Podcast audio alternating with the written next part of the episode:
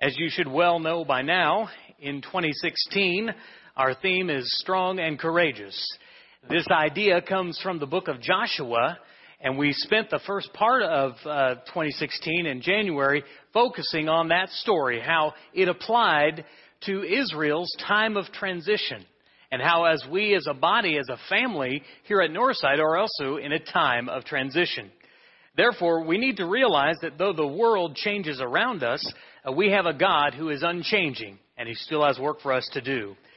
That verse, which will guide our whole discussion, our whole thinking this year, is Joshua chapter 1, verse 9.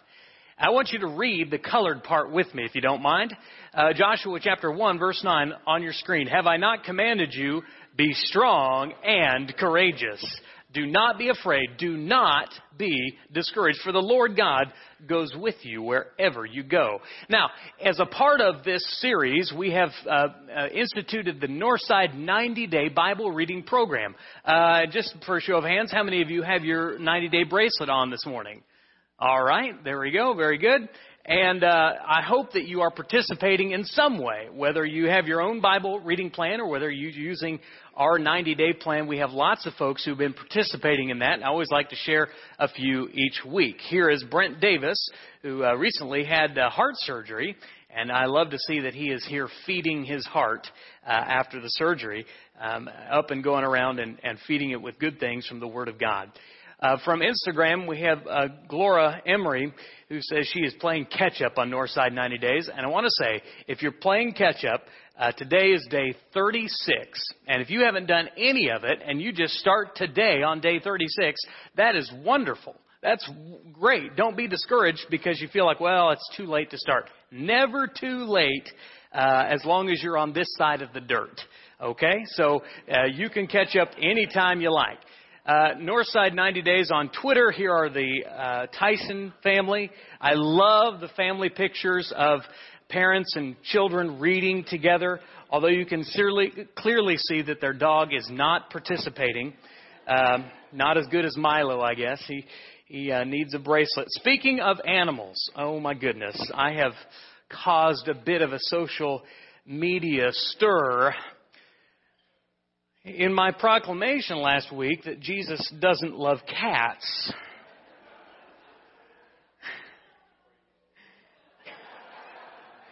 Josie Dennis says God loves cats too. Now that may be true. God may love cats. My only uh, theory is that cats don't love him. I'm surprised here. You'll notice the cat is not actually touching the Bible, and it seems to be uh, infested by some sort of demon. I don't know what that's all about. Stacy Ullman uh, sent me a picture of her cat. God loves me too. Hashtag the blessing. Hashtag preacher shame slash Toby. That's fine. That's fine. I just want to remind you clearly from Scripture, God said we have an enemy who prowls around like what? A roaring lion. If you read the message version, that says our enemy prowls around like a giant cat.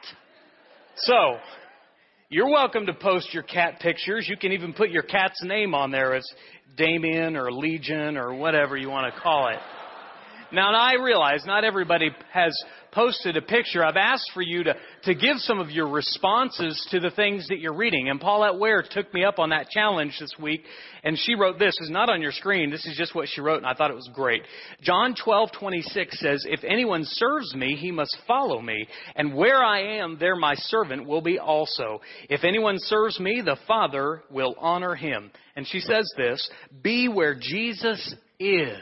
I love that. Sitting at the kitchen table thinking about where I see Jesus, Northside is a special people where Jesus can be seen every day. And she says, I love you, Northside. Sincerely, Paulette. So I think it's a beautiful, if you read something that really causes you to think about Jesus and to think about the Lord, that's wonderful. Include those things too. As always, you can do that via social media via email, or you can just send me a good old fashioned text like your grandfather might have done. All right, today we are in this series called The Blessing, and we are talking about this idea that we've all been given these blessings that are countless. And last week we said that the best way to use your blessing is not to think about the receiving of them, but how you can use your blessings to bless others. So we live from the blessing, not for the blessing. We said the Lord is, owns all the blessings, and as such, we are His stewards, and we have a responsibility to manage them well. So that's what we're going to be talking about this idea of stewardship, which is really another word for management. How are we managing the blessings which God has given us? And today we're talking about the blessing of time. Last week I said that it was very important if we were going to understand how much we've been blessed to be able to count our blessings. Can we really do that though? I mean, can you really look at your, your Fitbit or your, your Apple iWatch or your iPhone? Can you, can you count the time that's been given you? Well, kind of you uh, you can use your birthday and you can say, well, I can count backwards and figure out how much time I've had so far. In fact, the scripture says that we ought to do that. Psalm chapter 90 verse 12 says, "Take time to number your days." Now, we of course can count backwards. I am 37 years old.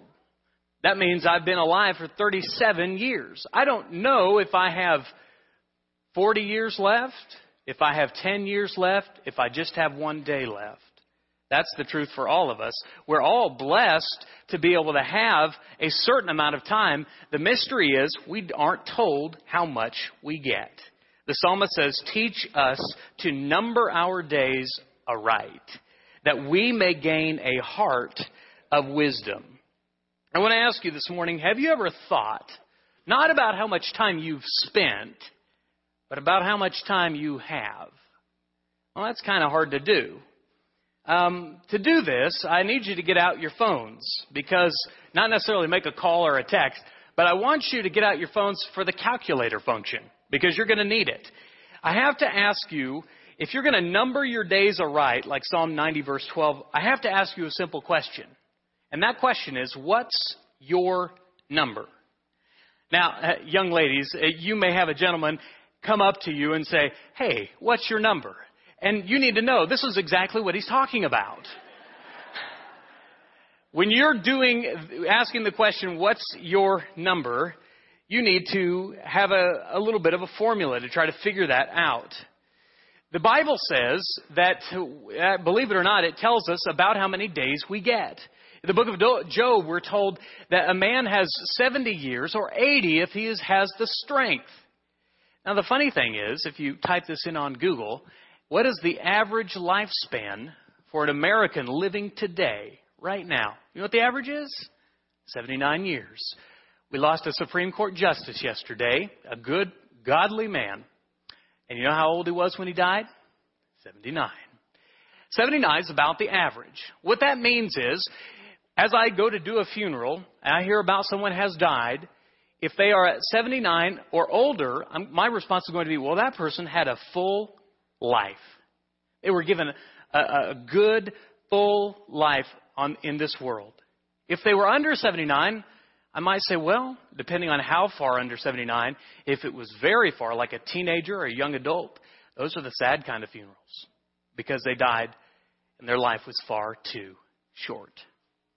So, what's your number? Well, here's how you figure it. You take the average age, which is 79.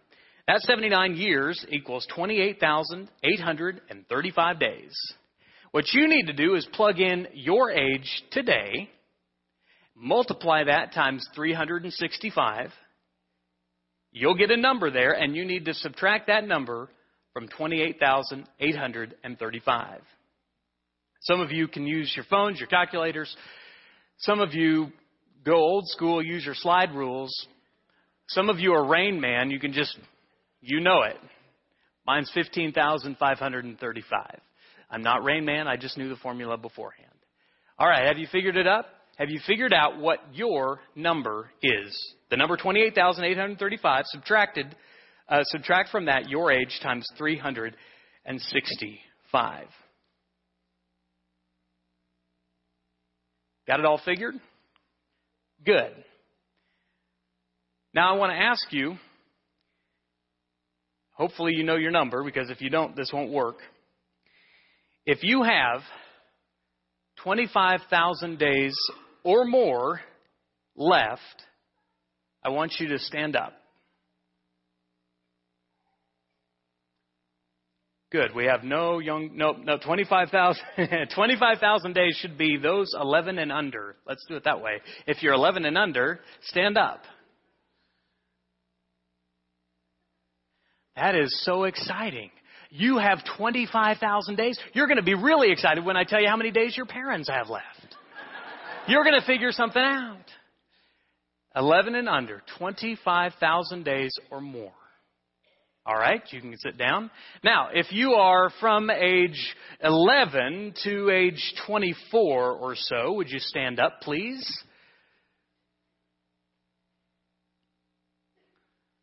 These are those who have 20 to 25,000 days remaining. Now, the beautiful part about these people standing up is you have so much life in front of you. But if you're like the rest of us sitting down, you're going to regret that because you will squander it. You will not take advantage of the time you have now. All of us sitting down are thinking, oh, oh, if I could only go back. If I could only go back to this time of my life. Oh, if only I could have those days back. But I can't impart to you that wisdom. I hope you number your days and realize that you're at a beautiful point of life. Don't squander them, but as the psalmist says, remember your Creator in the days of your youth. All right. Those of you 11, I'm sorry, 12 to 24 year olds can sit down. If you are age 24 to age 52, would you stand up?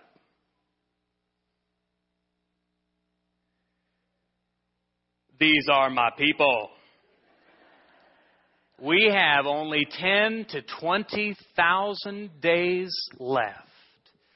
Now, that doesn't, that seems like a lot, but most of us in here have children or our children are grown and out of the house. I would tell you, if, if you are at this stage and maybe you've just brought home a new baby, you realize that from the moment that baby comes home from the hospital, you have about 6,600 days left with that child. And when those days are over, uh, then you have an empty nest. To which all the church said, Oh, yeah. But your days are shorter even more. You still have a responsibility to use them well. All right. So have a seat, 24 to 52 year olds. If you are age 52 to 65, would you stand up? Age 52 to 65. According to the averages, you have only about five to ten thousand days left. Now we're getting down to, to four digits, folks. Are you understanding? The time's getting shorter, and you got to think wisely about what you're doing. And you see all those youngsters who have already stood up, and you say, "Oh, please, pay attention, pay attention." But I don't want you to get discouraged because God's still giving you time. And while you while there's time, there's hope, and while there's hope, there's opportunity. Now, you can have a seat. If you are age 65 to 79, your numbers should be between 0 and 5,000. Please have uh, stand up. Have a stand.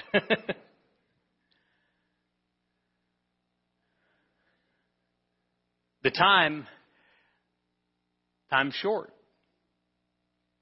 We're remembering now that we're approaching eternity. We are closer now, this is true for all of us, than we've ever been.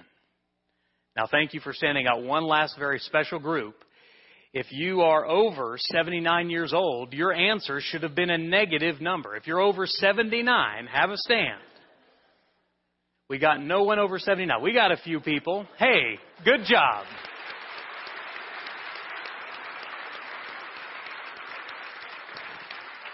That is absolutely appropriate to do because you have beaten the odds. But wait, stay standing now. I know it's hard. I know. I know. Some of them, they don't listen either. Now listen. I don't want you to think you're done. And just because your number's negative doesn't mean you should be negative. Some of the greatest work that's ever been done in business, in life, in the church are by the people who are ending the very final days. You remember Caleb in Joshua chapter 14. He was 85 years old and he said, I am just as strong today as I was 40 years ago. Your body may wear out, but your heart, your soul, your spirit is eternal and God still has work for you to do. Don't give up and don't think you're retired from the Lord's church because of you're retired in life. No, that's not true. There is all sorts of good work to do, and we have lots of good Northsiders doing good work at this stage of life. Please have a seat. Now, I want you, whatever your number is, if you have social media, Facebook, Instagram, Twitter, I just want you to do me this favor and post your number.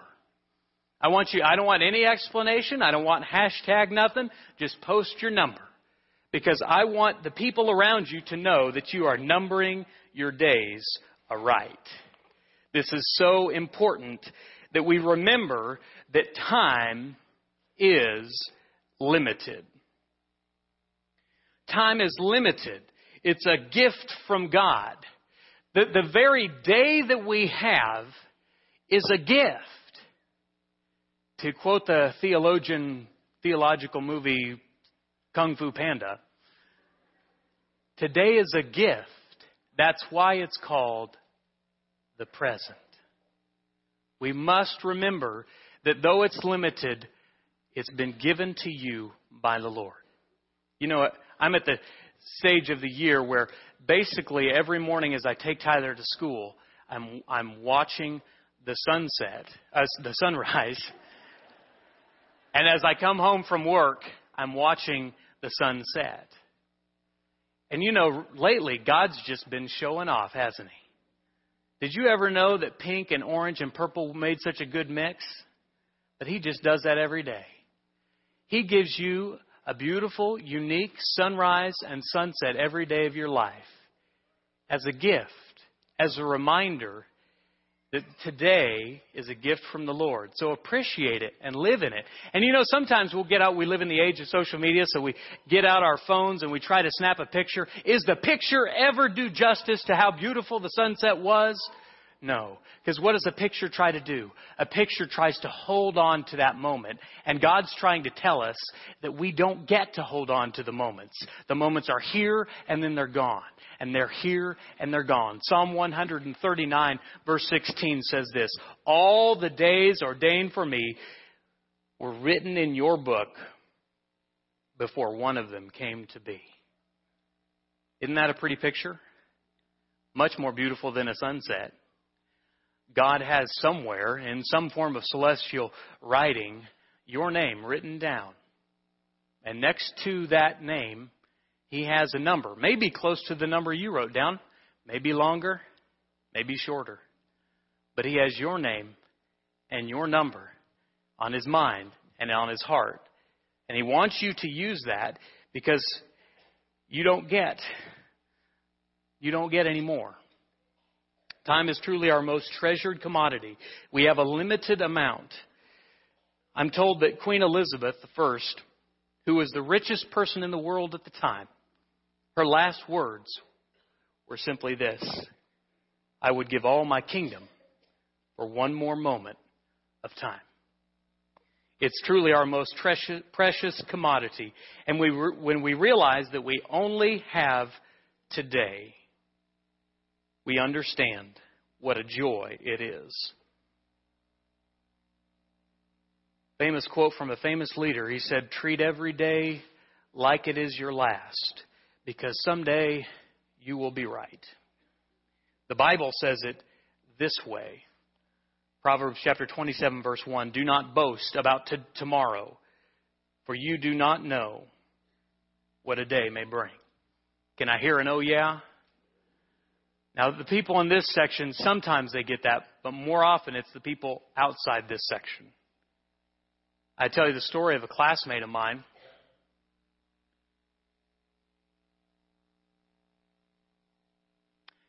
She was only 21. She got into a car and she proceeded down the road. Her car was sideswiped by another car. Now, she lived, but because of the damage from the wreck, her ankle, her right ankle, was severely injured. Uh, in the last 16 years, she's had multiple surgeries, multiple attempts to try to make that foot right, but it doesn't work right. And recently, she had it amputated because the pain was so severe. Now, do you think at age 21 that she knew that day when she got in that car that that one day would change all the days to come? Of course not. She couldn't have known, nor we do. We can only pay attention to the warning of Scripture. You cannot boast about tomorrow. Oh, we're tempted to, but we don't know what tomorrow may bring. The longer you live, the more you realize the importance of this truth. It's not just about counting the days, it's about making the days count. We say the answer for this is time management, or as we might say, time stewardship. Which leads us to our third point. We have to manage His time by managing your priorities. To do this, we have to put the big things in first. Now, I want to illustrate this to you because it's the simplest way I know how to help you understand why time management is so important. You have this vessel. Now, this is a vase it is capable of holding only so much. This could represent today. This could represent this week. This could represent your whole life. The point is not what it represents, but for this illustration, let's just say it represents the week in front of you. Now, we're not guaranteed it, but assuming that the Lord gives us this week, we have seven full days in front of us. Today's the first. How are you going to spend this seven days, this 168 hours? The best way to spend it is by putting the big things in first. Now, I have these four softballs. I was going to ask Brooke Eberhardt to help me, but I'm kind of scared. These four softballs represent the four big things in your life the four most important things. I don't know what those are. I can't tell you what they should be, although I'll give you a recommendation on one. But every person has a different four. These four things represent your priorities, dreams, goals for your life. Now, next, there are three smaller balls, and these represent the smaller things that other people are going to ask you to do. No man is an island. You have things this week, and your boss has something for you to do. Your spouse has something for you to do, especially if you didn't buy any Valentine's gifts. You got a lot to do this week. You got all sorts of things and demands from other people. And then we have this small container full of small things. And these small things are very tiny, and yet they can fill up so much of our lives. I don't even know if you can hear it, but these little tiny balls make so much noise in our lives. Now, most of the time, what we do is as we start the day, we begin to, oh, we come into the office and we chat with some coworkers. We check a few emails and then we get on social media and then we check, click a YouTube link and we're looking at saying we have a long conversation with someone on the phone. And the whole day is filled up with little things. Little things of no consequence. Social media, texting. They are things that fill up our time, but they don't, they don't fill it up with things that are useful. And then here comes the boss. And the boss has a few things for us to do, and he said we ought to get after it, and the spouse has a few things. And then it's the middle of the week. You know what this looks like? This looks like most of you on Wednesday night. You say, How are you? And what's the answer? I'm, and I'm busy. And I'm so busy, and you think for as busy as we are, we look a lot happier. You know why we're not? Because we're filling our lives with empty things. We're filling our lives with the priorities of other people. And along about Wednesday evening, we say, man, I got to get on this. I got to on my Bible reading. I need to spend some time with the spouse. I need to, oh, I didn't quite make the kids' basketball game. I, I really wish I had done that one other thing. We get here on Sunday and we go, ah, it's been another week. It's been another week, and this is the first time I talked to the Lord. Now, I don't tell you that message to make you feel guilty. I tell you that message to say, we all do it. Guys, your preacher does it. You think I don't have expectations on me? Is it easy for me to ignore some of the most important things? And my wife over here says, Oh, yeah. We all do it. What we have to do is not think about how can I get more time in the week. That's not possible. And it's not realistic that when we say, how can I do less stuff? What we have to do is put the right stuff in the right order. The way Jesus did it was he kept the main thing the main thing. Now, what if today, starting today, you said, you know what? Starting today, I'm not going to do a single day until I do these two big things. No matter what happens, I'm going to do these two big things, and they are the first. Now, just a preacher point here. I think the first most important thing, the thing that'll matter 200 trillion years from now, is your relationship with the Lord. If you don't have that, it doesn't matter what you fill your life up, it's all vanity. The number one thing, I'm going to put this, is my relationship with the Lord. The second thing, and this is just a me thing, may not be a you thing, because I just publicly placed an order for about 45 boxes of Thin Mints. I got to work on my physical fitness. So I'm going to say, I'm going to go to the gym. I'm going to exercise. I'm going to eat right. Those two big things are the two big things I got to do every day. Now you understand this whole week still got to happen. I still got emails to answer. I still got social media to check, to check on Northside 90 days. I still got the elders want me to do some things. You guys are going to want me to do some things. But that's okay because I've done the two big things. I can still work on priority number three. I'm not going to tell you what that is, but I'm going to put that in there. And I understand that the rest of the week still got to happen. I'm still going to have all these small little things coming in. Now, it's all still going to happen, just like it did before. Oops. But if you can, I hope they can get the camera zoomed in here. If you can't see this, what I can tell you honestly is I got the amount, exact same amount of stuff in the exact same amount of week. I didn't change anything. All I did was put the big stuff first. And if you can't notice it, I still got a little extra space. You'll get a lot more stuff done when you keep the main thing the main thing. Now, guys, we understand this from understanding Jesus' own life. Think about it here. Scripture says over and over again how important Jesus' life was. He only had 33 years, less than half of what we would think is a full life today. How did he get done everything he needed to get done? Oh my goodness.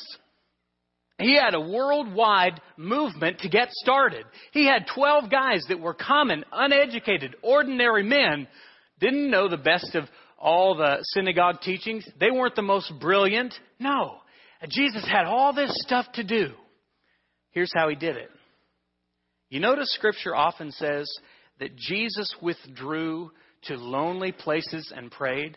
And we think, man, how could Jesus do that? He had all this stuff to do and so little time to do it in. Guys, in Jesus' mind, he didn't have time not to pray. His only important thing, his number one, was his relationship with his Father.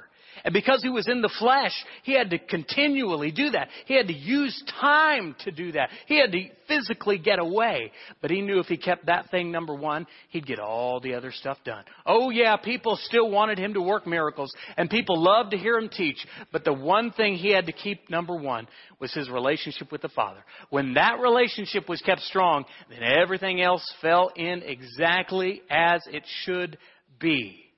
This is how Jesus did it, and this is exactly what Jesus taught in Matthew chapter 6. Matthew chapter 6, verse 33, he says this Seek first the kingdom of God and his righteousness, and all these things will be added unto you. Jesus was intentional about stewarding well the limited time that he had. Another way to say it is Jesus focused on the right things and not the right now things. We got to do that if we're going to be intentional about managing our time. He put the big stuff first. Now, he still had small stuff to deal with.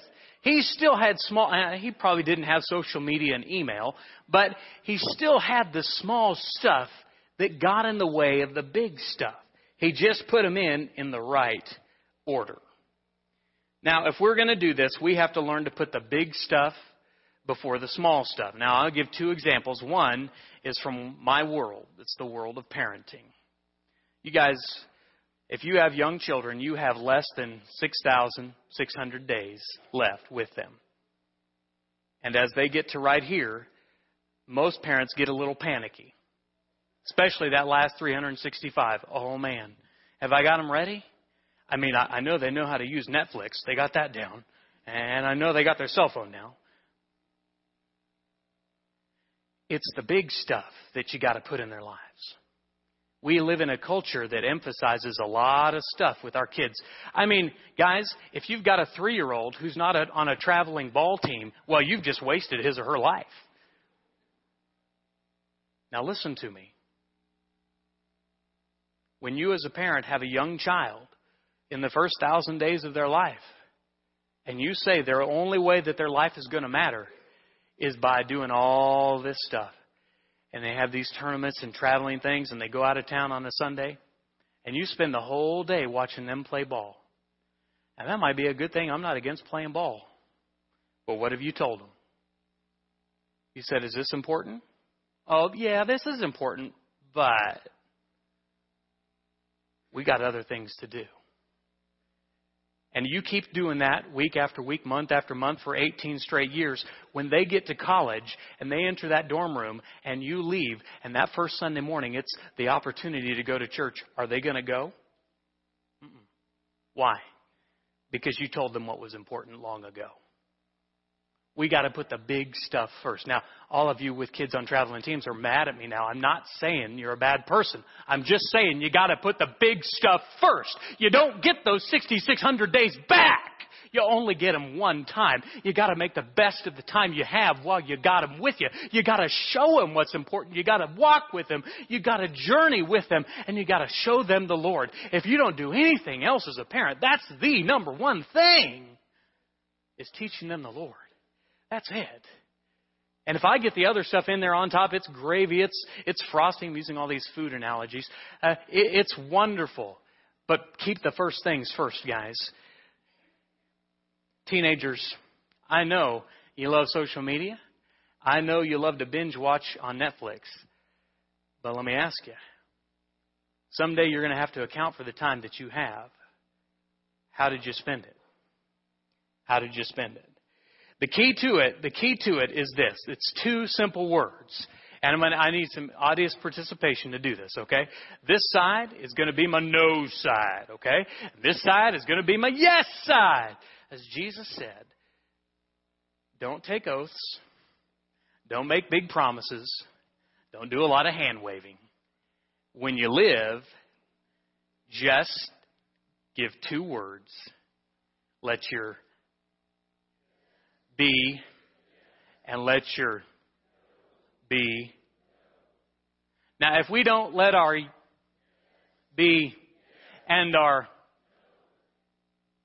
we're going to have a lot of problems. We got to draw those boundaries. Mom and dad, when there's something that interferes in the way of church, you got to look at them and you got to say, I love you very much, but the answer is because I want you to know the Lord. And when, when it comes time to do things for the Lord and when it comes time to put Him first, the answer's always got to be. Now, we live in a culture that can't say yes or no. This is really something I notice among the teens. They'll say to each other, Hey, I'd love to get together with you. I mean, they're, they're doing this across social media where everyone sees it. And that person says, Oh, I'd love to do that too. And they say, Yeah, that would be great. Do they ever make a commitment to doing it? No. Because we live in a world where we can't say, or Jesus called us to just say one of two words. Keep your commitments to the right things in the right order and only use those two words when you speak. So keep the first things first, seek the kingdom first, and on a practical level, let your yes be yes, let your no be no. Time management is spending your time on the right things in the right order. Got four tips for you. Number one, list your priorities. I said the four softballs Everybody's got to decide what those are. I think the first ought to be your relationship with the Lord. The other three I'm going to leave up to you. But you have to decide what matters to your life. I'm sorry to tell you, you can't do everything. You can't. You've got so much time. You got to use it wisely. Number two, rise earlier. Now, I look at Clayton McCullough. Clayton McCullough, he sleeps in sometimes on Saturday, gets up at 3 in the morning. No, I'm kidding. He he most days, what is it? About five, four thirty. Yeah, years ago I said I need to get up earlier, so I'm going to have Clayton McCullough give me an accountability call every morning, four thirty in the morning. Ring. Hello. Toby, up. This Clayton. Okay, I'm up. It's not like I'm about to die. That was because I was. You don't have to get up as early as Clayton McCullough. But you better get ahead of the day before the day gets ahead of you. Number three, focus on one thing. This is the biggest lie that these have given us is that the idea that we can multitask and that we're good at it. That is a lie. Your brain was made by God to do one thing at a time. So when you're working on something important, put this baby in airplane mode or turn it off or do whatever, but focus on one thing at a time. And number four, start with the end in mind. Think about where you want to end up each day. Think about where you want to end up at the end of your week. Think about where you want to end up on your final bed as you're surrounded by those who love you. Think about the things that matter most. Those are the things that most matter. Think about how you spend your time. Ask yourself what you're going to do with the time you've been given. These are roughly 28,835 jelly beans. I counted out 500 of them and used those to weigh the rest. In this pile, there's one jelly bean for each day that the average American will live. You might have more beans in your life, or maybe less, but on average, this is the time we have. Here's a single bean. It's your very first day. A special day, but kind of a rough day on everyone involved. Add 364 more and you have the first year of your life. Now, for a sense of scale, here are your first 15 years 5,475 days, which brings us to the threshold of adulthood. And at that moment, this is the time that we have left.